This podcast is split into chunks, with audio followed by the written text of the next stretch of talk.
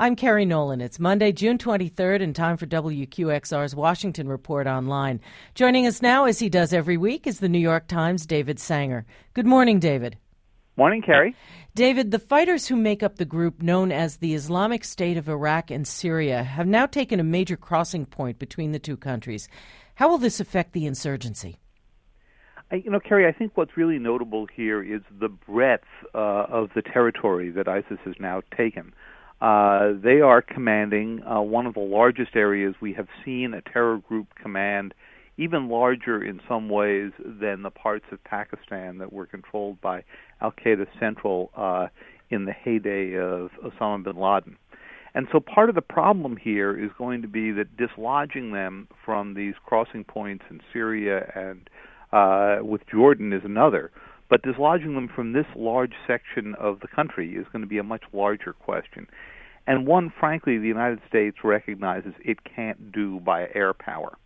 And so that's what's going to end up informing this debate, which you saw play out on the uh, the talk shows uh, yesterday, not only between Democrats and Republicans, but within the Republican Party. You heard uh, Dick Cheney basically saying, if you don't solve this problem, you're back to 9 11.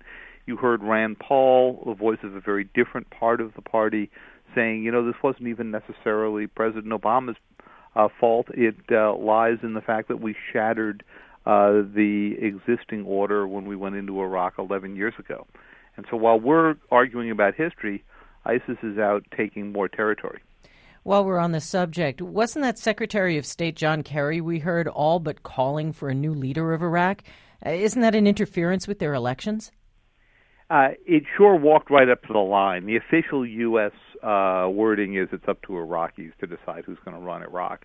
But nobody uh, in the administration leaves any doubt that they have now given up completely on uh, on President Maliki, who they believe brought this upon himself by ruling in such a pro-Shia autocratic way, cutting the Sunnis out. And the problem they've got is that there are a lot of Sunnis in Iraq who do not support ISIS by any means, but who are sitting on the sidelines because they're sort of happy to see Maliki taken down a notch. Back home, David, Congress may be about to pass domestic spying legislation. What can we expect? I think you'll see a version of the existing bill turned into law sometime in the next few weeks. This essentially does what President Obama had promised a few months ago when he said that uh, the um, uh, domestic uh, bulk collection of telephone metadata, that's the information about the calls that you and I make, will no longer be in the hands of the government and will go back to just being in the hands of the of the phone companies. The question is what the mechanism is and how speedily the NSA and others can get to that. Uh, but uh, I think at this point there is pretty much bipartisan accord that some kind of, of reform is going to take place. The difficulty is this doesn't go to the core issues that came up out of the Snowden revelations.